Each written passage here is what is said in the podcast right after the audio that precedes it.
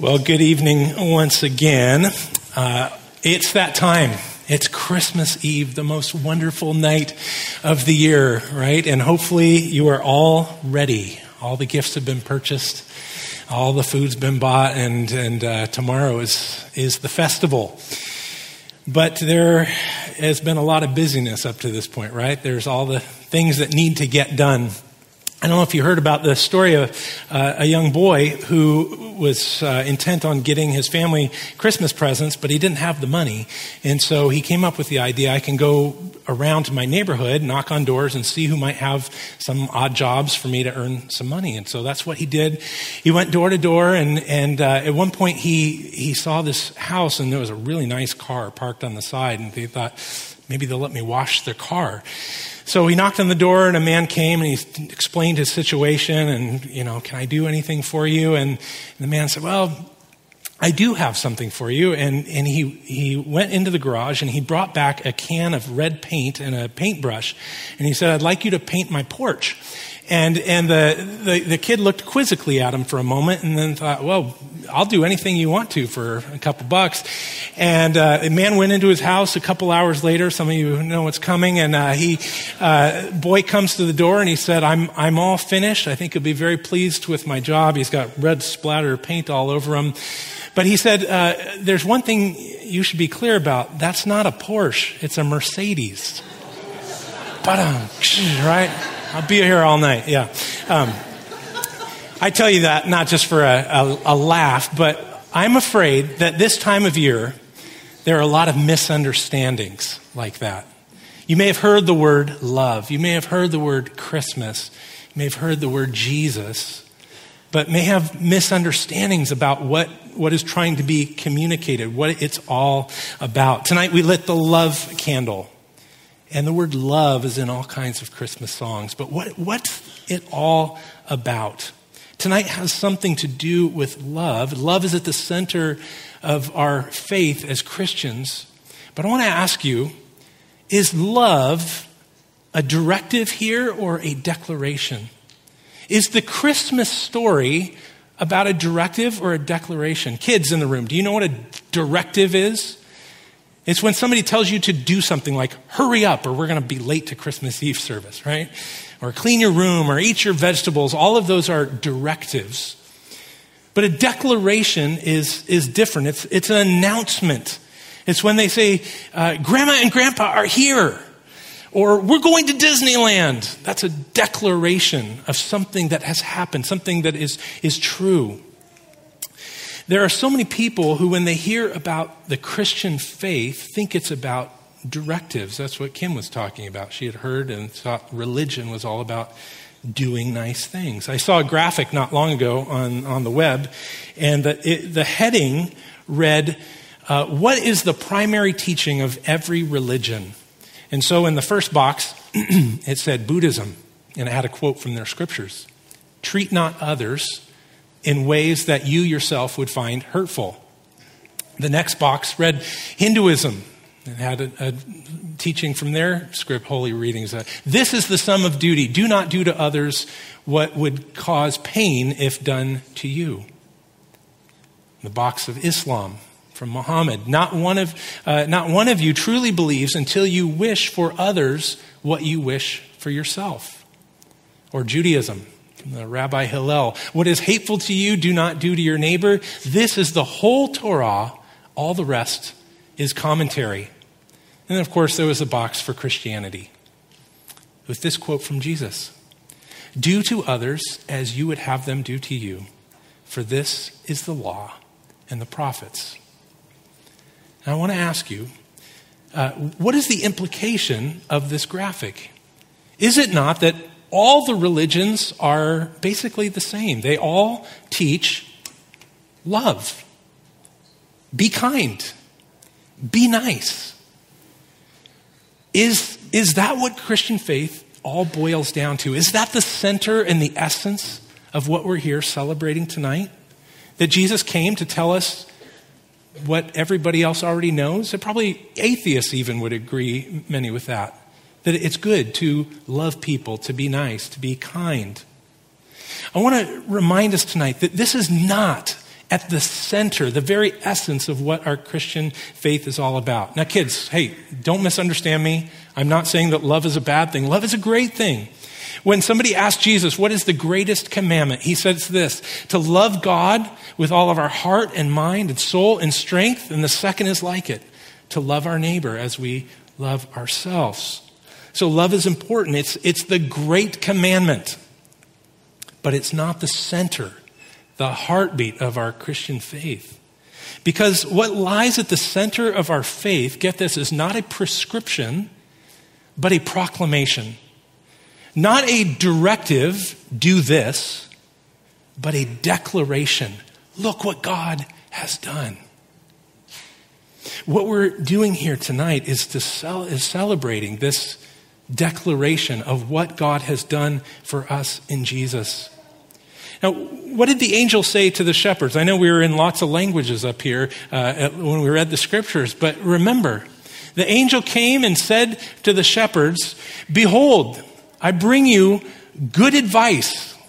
No. Behold, I bring you some good ideas. No. Behold, I, I bring you good instructions. No.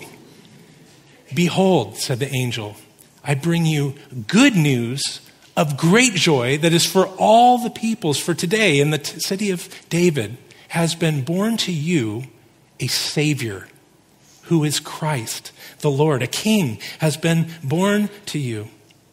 To be a Christian is to, to hear this story, to understand its implications that the king, the Lord, the ruler of all has come. That God himself entered into our world in the person of Jesus to save us from our sins. That's the good news. A Savior has been born. Now, why did God send a Savior? One of my favorite authors, probably one of yours too, Tim Keller, pastor who, who passed away this year after many great years of ministry. He was well known for saying this in many different ways. We, you and I, are more sinful and flawed than we ever dared believe. And yet, more loved and accepted in Jesus Christ than we ever dared hope. Do you see what he's saying there? He's saying when we look in the mirror at ourselves, not just see our face, but see, think about what's inside us too, we realize that we are deeply flawed people. But Keller says, no, we don't even grasp the gravity of how flawed, how wicked we are. And yet, at the very same time, God, who sees all of what is in us, all of our impure motives and, and thoughts and behaviors and, and words, he, he loves us more than we ever dared hope. This is the gospel. Christmas reminds us that we need saving and that God showed up, not because of what we do for God. No, rather in spite of what we have done and what we failed to do. Now, why did God do this? Well, because God is love. God is love.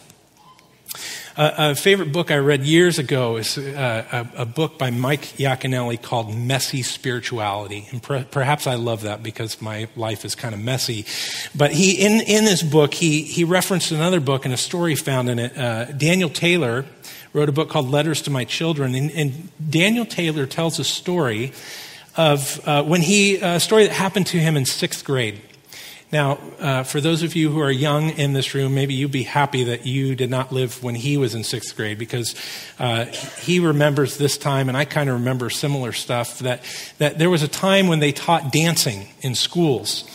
And, and Dan said that when he was in sixth grade, the pattern would be they would have all the boys line up at the back of the class in, uh, in a particular order, and one by one, they'd have to look out at the girls sitting in the classroom and choose their partner. Now, think of how awful that would be to be a girl in that classroom and to think, okay, am I, you know, when, when am I going to get chosen? Who is it going to be? Is it going to be somebody I like or don't like? All that kind of stuff. Well, Dan Taylor uh, said that one girl in his class was always chosen last. Her name was Mary, And she wasn't particularly smart or pretty, but and also because of a, a childhood illness, one of her arms was drawn up and she had a bad leg.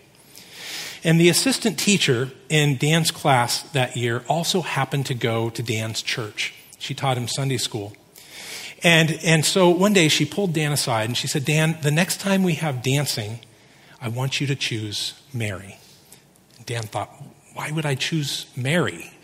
And, and she saw what was happening in his mind. She says, Dan, you remember we've been talking about the love of God in Jesus Christ for very flawed people like you and I? I want you to choose Mary. And as Dan thought about it, he knew she was right, which didn't make it any easier. And all Dan could hope for was when they did dancing next time, he would be at the end of the line so he could do the right thing. He could choose Mary, and, but no one would think much of it. Well, the next time they had dancing, uh, wouldn't you know, they, they lined up all the boys and they put Dan first. And Dan writes of his memory of that day. He says, The faces of the girls were turned towards me, some smiling as if to think, Choose me. I looked at Mary and saw that she was only half turned to the back of the room. She knew no one would pick her first. And Mr. Jenkins, the teacher, said, Okay, Dan, choose your partner. And he says, I remember feeling very far away as I heard my voice say, I choose Mary. Never has reluctant virtue been so rewarded, he says. I can still see her face undimmed in my memory. She lifted her head, and on her face, reddened with pleasure and surprise and embarrassment all at once, was the most genuine look of delight that I have ever seen before or since. It was so pure that I had to look away because I knew I didn't deserve it. Mary took my arm as we had been instructed, and she walked beside me, bad leg and all, just like a princess. I want you to think about that story for a moment from Dan's sixth grade class. And now think about the Christmas story that we've been talking about, where, where the King of Kings, the Lord of Lords, stepped down into our world and chose to draw near to us, chose to identify with us. The humility it took God. Now, here's the question when God chooses to do that, coming into our world and and identifying himself with us, is he embarrassed by us? Does he draw near reluctantly, as if, well, I, am God, I guess I should do this? They need saving from their sins, after all. Listen closely. God is not embarrassed by you. God did not draw near to us reluctantly. He did it because he is delighted in what he made. And he is crazy, over the top in love with this world that he made, and he wants to restore it.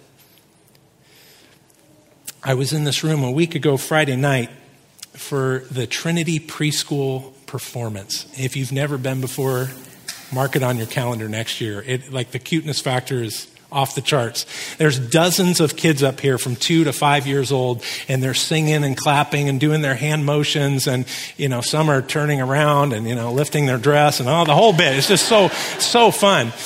Uh, I'm standing in the back watching this, remembering when my kids were up here in preschool, and, and, I'm, and I'm just taking the whole thing in. And I realize I'm probably the only one in the room who is taking the whole thing in. Because everyone else in the room is a grandparent a mom or dad, a brother or sister, an uncle or an aunt, and they've got their eye on that one kid. They got their phone out, videotaping, zoomed in on the one that belongs to them, the one that they love. Do you know that that's how God feels about you? He is crazy in love with you. His love drove him to absurd lengths to share our humanity, our frailty, our sorrows, so that he could come and rescue us from our sins, our failings. Now, listen, for some of you, I know 2023 has been a hard year, lots of challenges. And when life is hard, how do we know that God loves us? This is so important because if this year may have been great, but a day is coming when you're going to face some really hard things. And how will you know at that point that you are loved by God? The measure of God's love for you is not whether He's given you good health this year. The measure of God's love for you is not whether you have a job that you like or you've been able to afford a home in Santa Barbara, whether you have a romantic partner, or whether He's given you children or not. No, no, no. The measure of God's love for you is this that He gave His one and only Son, that He might save us from our sins. This is why we light this candle. To remember that in this dark world, God's light has come. And the light shines in the darkness, and the darkness has not and will not overcome it. This is the good news. Now, what a gift! What a gift to receive God's light, to receive God's love. How do you respond to a gift like that? Well, I'm not a prophet or a son of a prophet, but I will tell you this. I know what one of the most popular gifts will be given tomorrow morning in your house.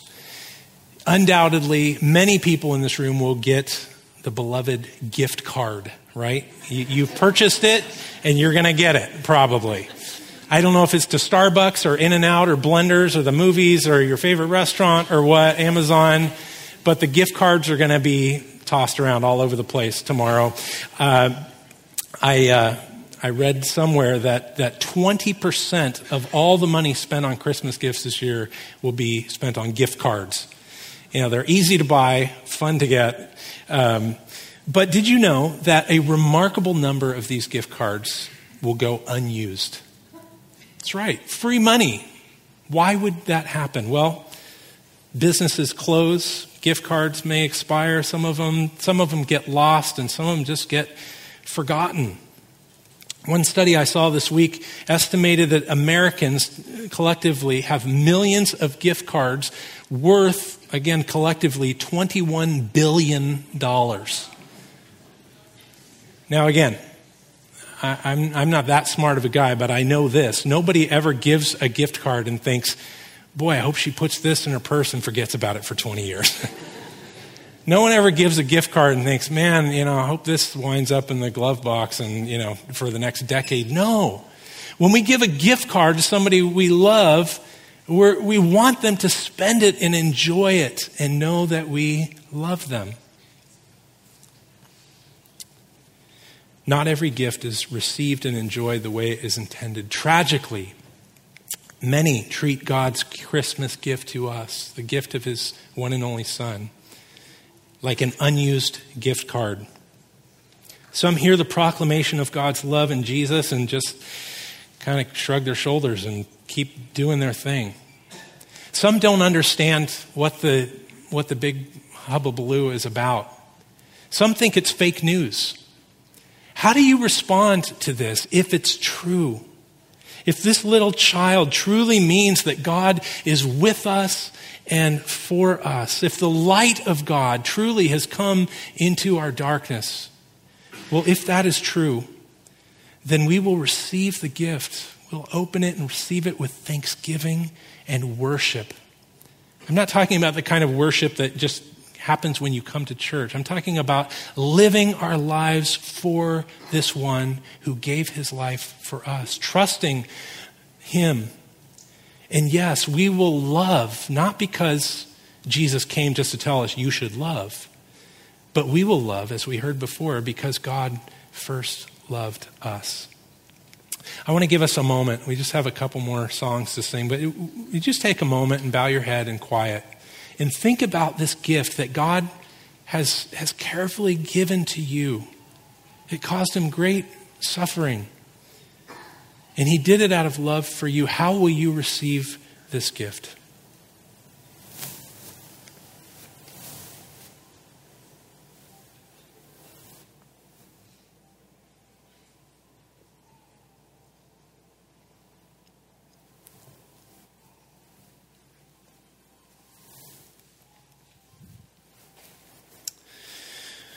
O Lord, our God,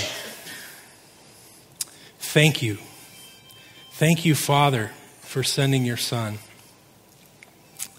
Thank you, Son of God, for coming into our world and identifying with us. Thank you, Spirit of God, for, for taking the scales from our eyes and enabling us to see and respond to the grace of God.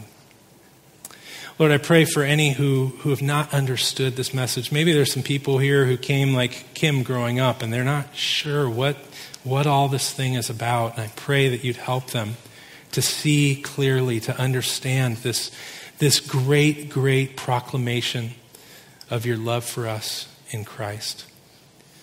And Lord, for the rest of us, will you enable us by your Spirit to, to live for you, to walk in the light of God to live a, a thankful response of worship all the days of our life. Lord, we love you so much, and we thank you in Jesus' name for the gift of life and love. Amen.